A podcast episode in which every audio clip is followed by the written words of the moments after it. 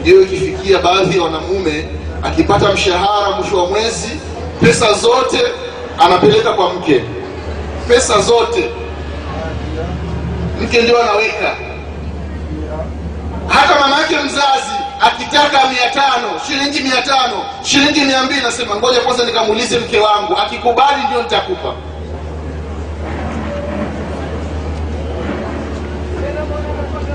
Huu ni msiba ndugu zangu kwa imani ikiwa kuwakumbusha dada zetu shangazi zetu na mama zetu kwamba mapenzi hayatengenezwi na dawa. Mapenzi ni vitendo ndugu zangu katika imani. Vitendo. Na ndio maana wanachuoni wanaandika mambo mbalimbali kwamba kuna mlango unaitwa sihru lhalali mambo ya halali ambayo mwanamke wa kiislamu au mwanamke kwa ujumla anaruhusiwa kumfanyia mumewe lakini badala yake baadhi ya wanawake wa zama tulizo nazo wanaona njia ya mkato ni kutengeneza dawa na asilimia kubwa zinakuwa ni dawa ambazo ni za haramu. Ili mwanamke ndiye awe tobu ndani ya nyumba. Na anajinadi kwa wenzake kwamba ndugu yenu nimekwisha mdhibiti. Na ukiangalia ni kweli. Mtoto wa mjomba mtoto wa kaka akitaka pesa ya shule sema ngoja nikamuulize mke wangu kwanza. Akikubali ndio nitatoa. Akikataa kwa kweli sitokuwa na la kusema. Huu ni msiba ndugu zangu katika imani. Haya ni mambo sita ambayo imamu lghazali rahimahullah ametoa tambihi. Ukiyaona kwa mtu hujaoa basi jiepushe na huyu mwanamke. Tafuta mwanamke mwingine. Mke wako akiwa na haya mambo umekusha tumia njia za nasaha. Ikashindana hamna njia mpe talaka. Na sio haramu mwislamu kutoa talaka. Kama tulivyotangulia kusema ni jambo la kisheria. Kwa sababu mtume wetu muhammadin salllahu alaihi wasallam ametoa talaka na vile vile masahaba radiallahu anhum wametoa talaka. Na wema waliotangulia vile vile wametoa talaka. Ili mradi mwanamke akenda kinyume na sheria mwanamke akenda kinyume na sheria mwanamume ipo huru. Na wala halaumiwi na sheria ndugu zangu katika imani hii ilikuwa ni tambihi kuhusiana na haya mambo sita ndugu zangu katika imani. Kwa upande wa, wakina mama na kwa kweli baadhi ya wanawake wa zama tulizo nazo wengi wana sifa ambazo tumezitaja. Hasa ukiangalia afrika kwa kweli unaambia kwamba mke wa fulani ya kwa kweli ni mchoyo ni mchoyo. Yaani hata kama ukiwa na njaa usili kwake. Na ukila siku moja tu basi maneno yataenea mtaani. Unakaona kale ka jamaa. Jana kalikula nyumbani kale. E, asha ilikuwa ni nyumbani kaliniambia kana njaa kwa hiyo nikakaandalia asha.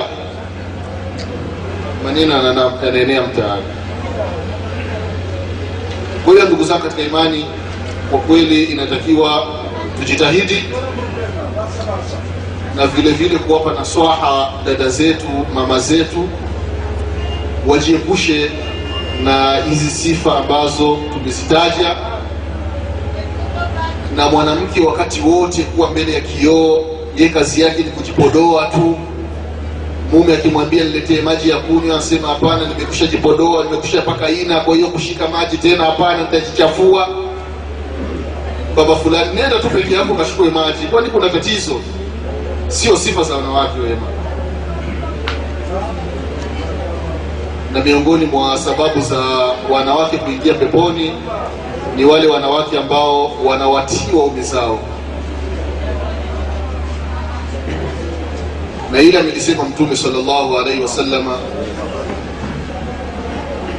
baada ya masahaba kutoka katika miji tofauti katika miji ya madina walipoingia katika mji wa madina wakataka kuwa wanambusu mtume salllahu alaihi wasallam mikono pamoja na miguu akiwemo anas bnu maliki radiallahu anhu. Sema ya rasulllah tumetoka nje ya mji wa madina tumewaona makafiri. Waumini wao wanawabusu mikono na miguu. Ya rasulllah wewe una haki zaidi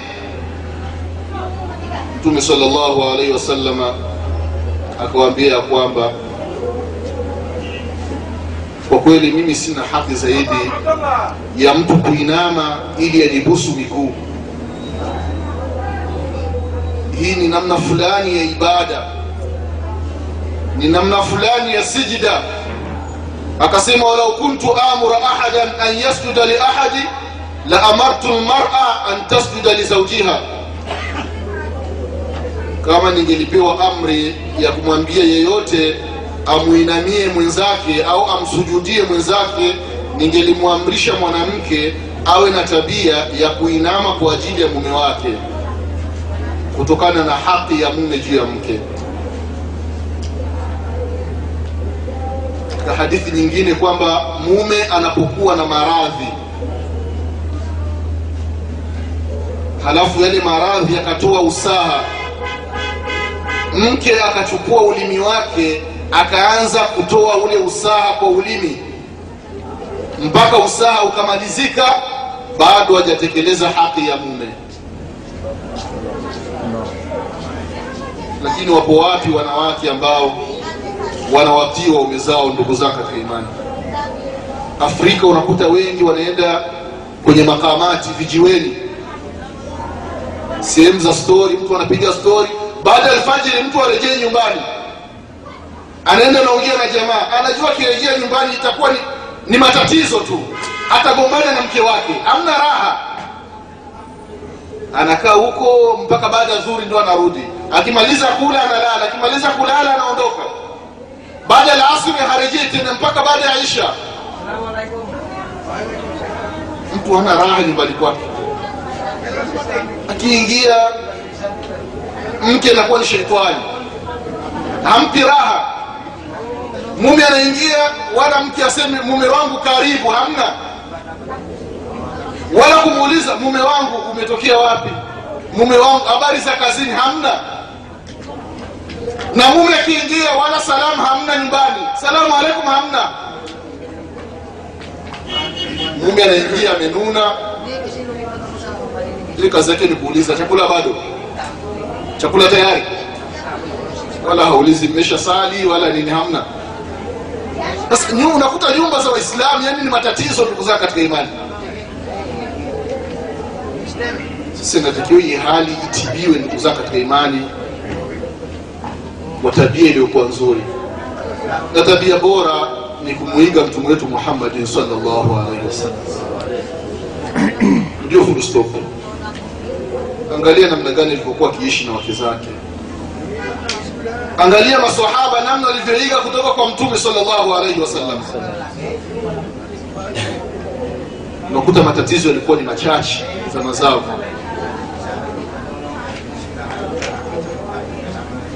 Ndio maana akasema imam maliki rahimahullah namna alivyokuwa akiishi na, na mke wake umu abdullah akasema ya kwamba baada ya imam maliki kufiwa na, kufiwa na mke. Mke wake kafa wamezika kabla ya dhuhuri alafu baada ya, ya laasiri imam maliki anatafuta mke mwingine aoe. Anasema ya kwamba haipendezi imam maliki kulala bila kuwa na mke. Kutokana na wema aliyokuwa nao umu abdullahi anataka afanye iwa amtafute mwanamke mwingine huenda akawa na sifa kama zile. Lakini wewe ukifiwa na mke leo alafu kesho uanze harakati za kutafuta mke mwingine kuoa maneno mengi atasemwa usitumwambia hiyo ndo kamuua mke wake. Nazama tulizo nazo kuua sema kamtoa kafara mapenzi yanakuwa ni madogo ndugu zangu katika imani. Na hata mfano ikitokea talaka angalia baadhi ya waislamu namna wanavyotoa talaka kwa wake zao. Mtu kabla ya kutoa talaka ni lazima ampige mke wake kipigo cha mbwa. Anampiga anahakikisha kwamba amevunja mbavu amevunja mkono jicho moja limeharibika ndio anatoa talaka. Nguo zake ametupa nje begi nje na talaka inafuata.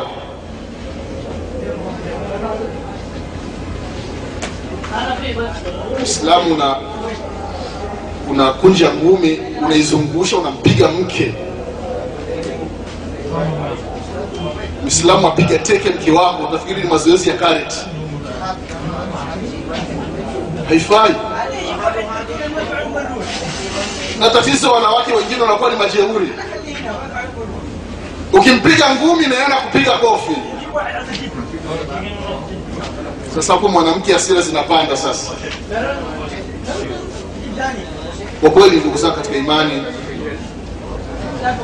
inatakiwa tujiangalie maisha ya ndoa kwa ujumla.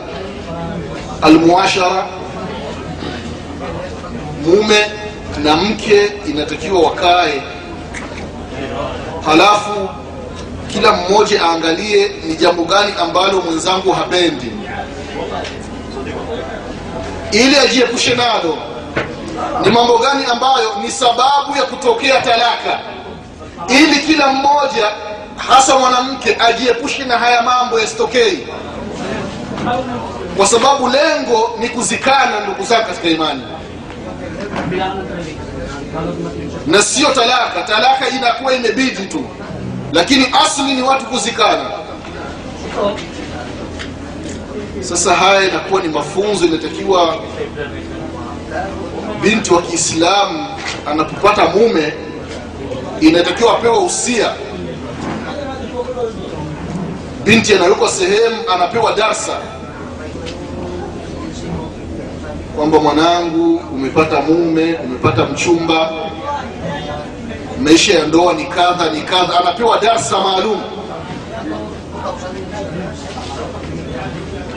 Mmoja miongoni mwa wema waliotangulia mwanamke binti yake amepata mume.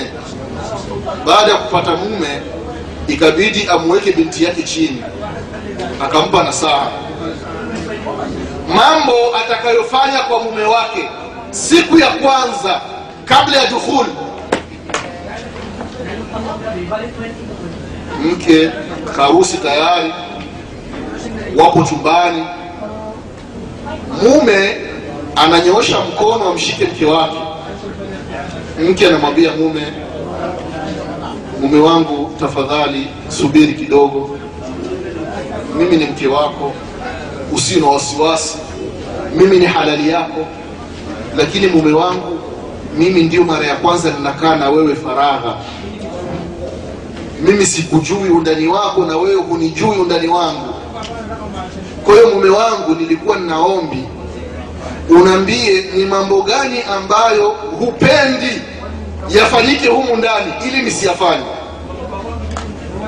Unaambie yote niandike hapa na ni watu gani ambao hupendi waingie nyumbani kwako ikiwa haupo?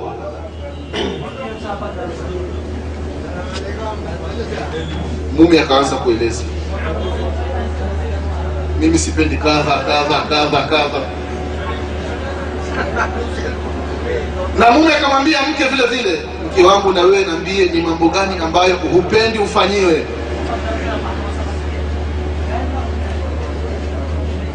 Akamwambia sasa dada zetu ambao wanaolewa wakina nane ambao wanawapa mafunzo ndugu zangu katika imani wengine mafunzo yanakuwa ni ajabu ajabu. Nasema umepata mume nenda kwa bibi yako fulani. Nyanya wako ndio akufunze.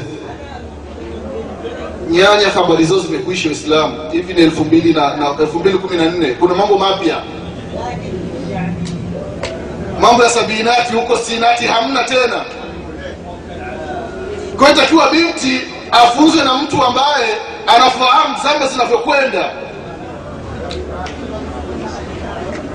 kuna mambo ambayo yanafanyika chumbani.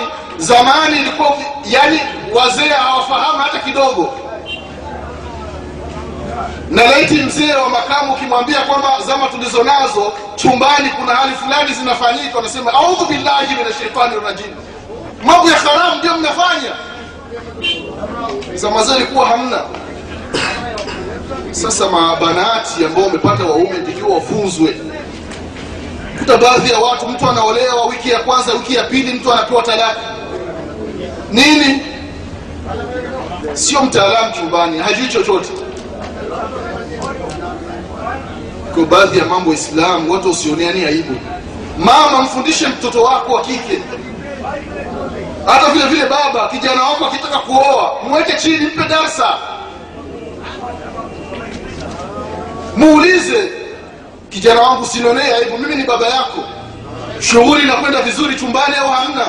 Muulize.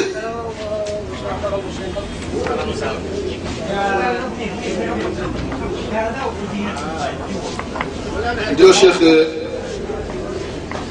shekh juma katika masjidi mosco juzi juzi ana mapua yake anaelezea kwamba alielezewa na daktari wake kwamba alijiwa na vijana wawili mwanamume na mwanamke. Wameuana. Kwa hiyo daktari akawauliza karibuni. Shida gani? Kwa hiyo kijana akamwambia dokta ya kwamba huyu hapa ni, ni mke wangu. Kwa hiyo zaidi ya mwaka sasa hatujapata hajapata ujauzito kwa hiyo akawauliza maswali yake pale wakajibu. Ikabidi kila mmoja mmoja amuulize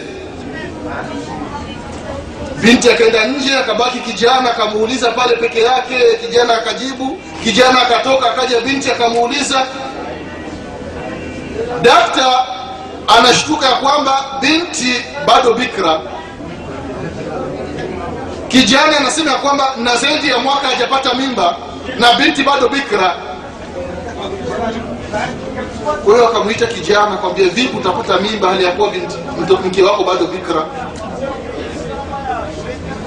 kijana sema hapana sio bikra mi ndo mme wake. Asema hapana bado bikra kwa shekhe juma akasema kwamba daktari akamwambia wewe kijana kuna sehemu mtaani kule hujafika wewe mtaani kwa hiyo takiwa ufike mtaani ili ndio upate mimba. Kwa wewe mtaani hujafika. Kwa hiyo dokta ikabidi sasa aanze amalia ya kuwafundisha. Kwa binti dokta akasema kwamba shekhe juma kwamba binti hafahamu lolote. Anajua tu labda ukikaa tu ndani khalas almuradi ndugu zangu katika imani ni kwamba kuna mambo ambayo waislamu wazazi wasioneani aibu binti, binti yako mama usimwonee aibu binti katika kufundisha. Ili iwe ni sababu ya ndoa kudumu. Na vile vile baba usimwonee aibu kijana wako. Muulize kijana wangu vipi? Mambo mazuri au nitakiwa tutafute dawa tutafute mizizi nini? Takiwa muulize ili mradi watu wawe katika mustari ndugu zao katika imani.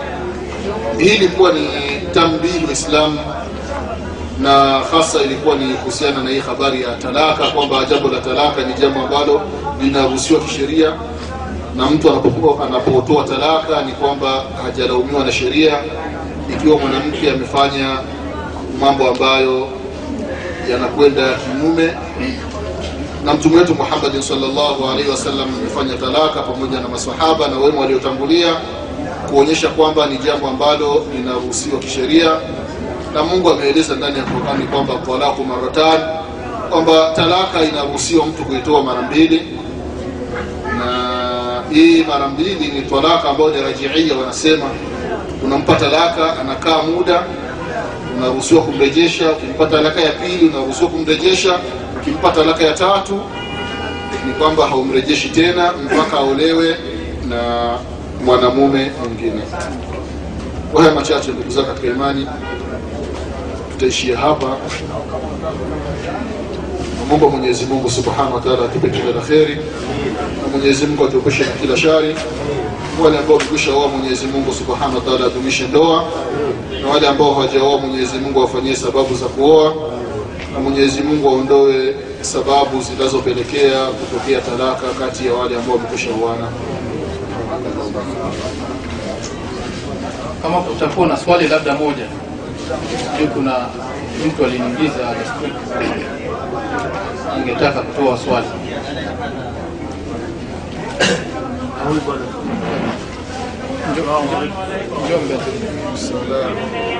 Sababu ya Sayyidati Hafsa kupewa talaka. Naam. Sababu ya Sayyidati Hafsa kupewa talaka. Sababu ya Hafsa radhiallahu anha kupewa talaka ni kwamba Sheikh Al-Albani rahimahullahu ameeleza kwamba kuna baadhi ya mambo yakitokea kati ya mume na mke, kuna baadhi ya mambo yakitokea kati ya mume na mke, kadhi hana ulazima wa kuyajua kiundani.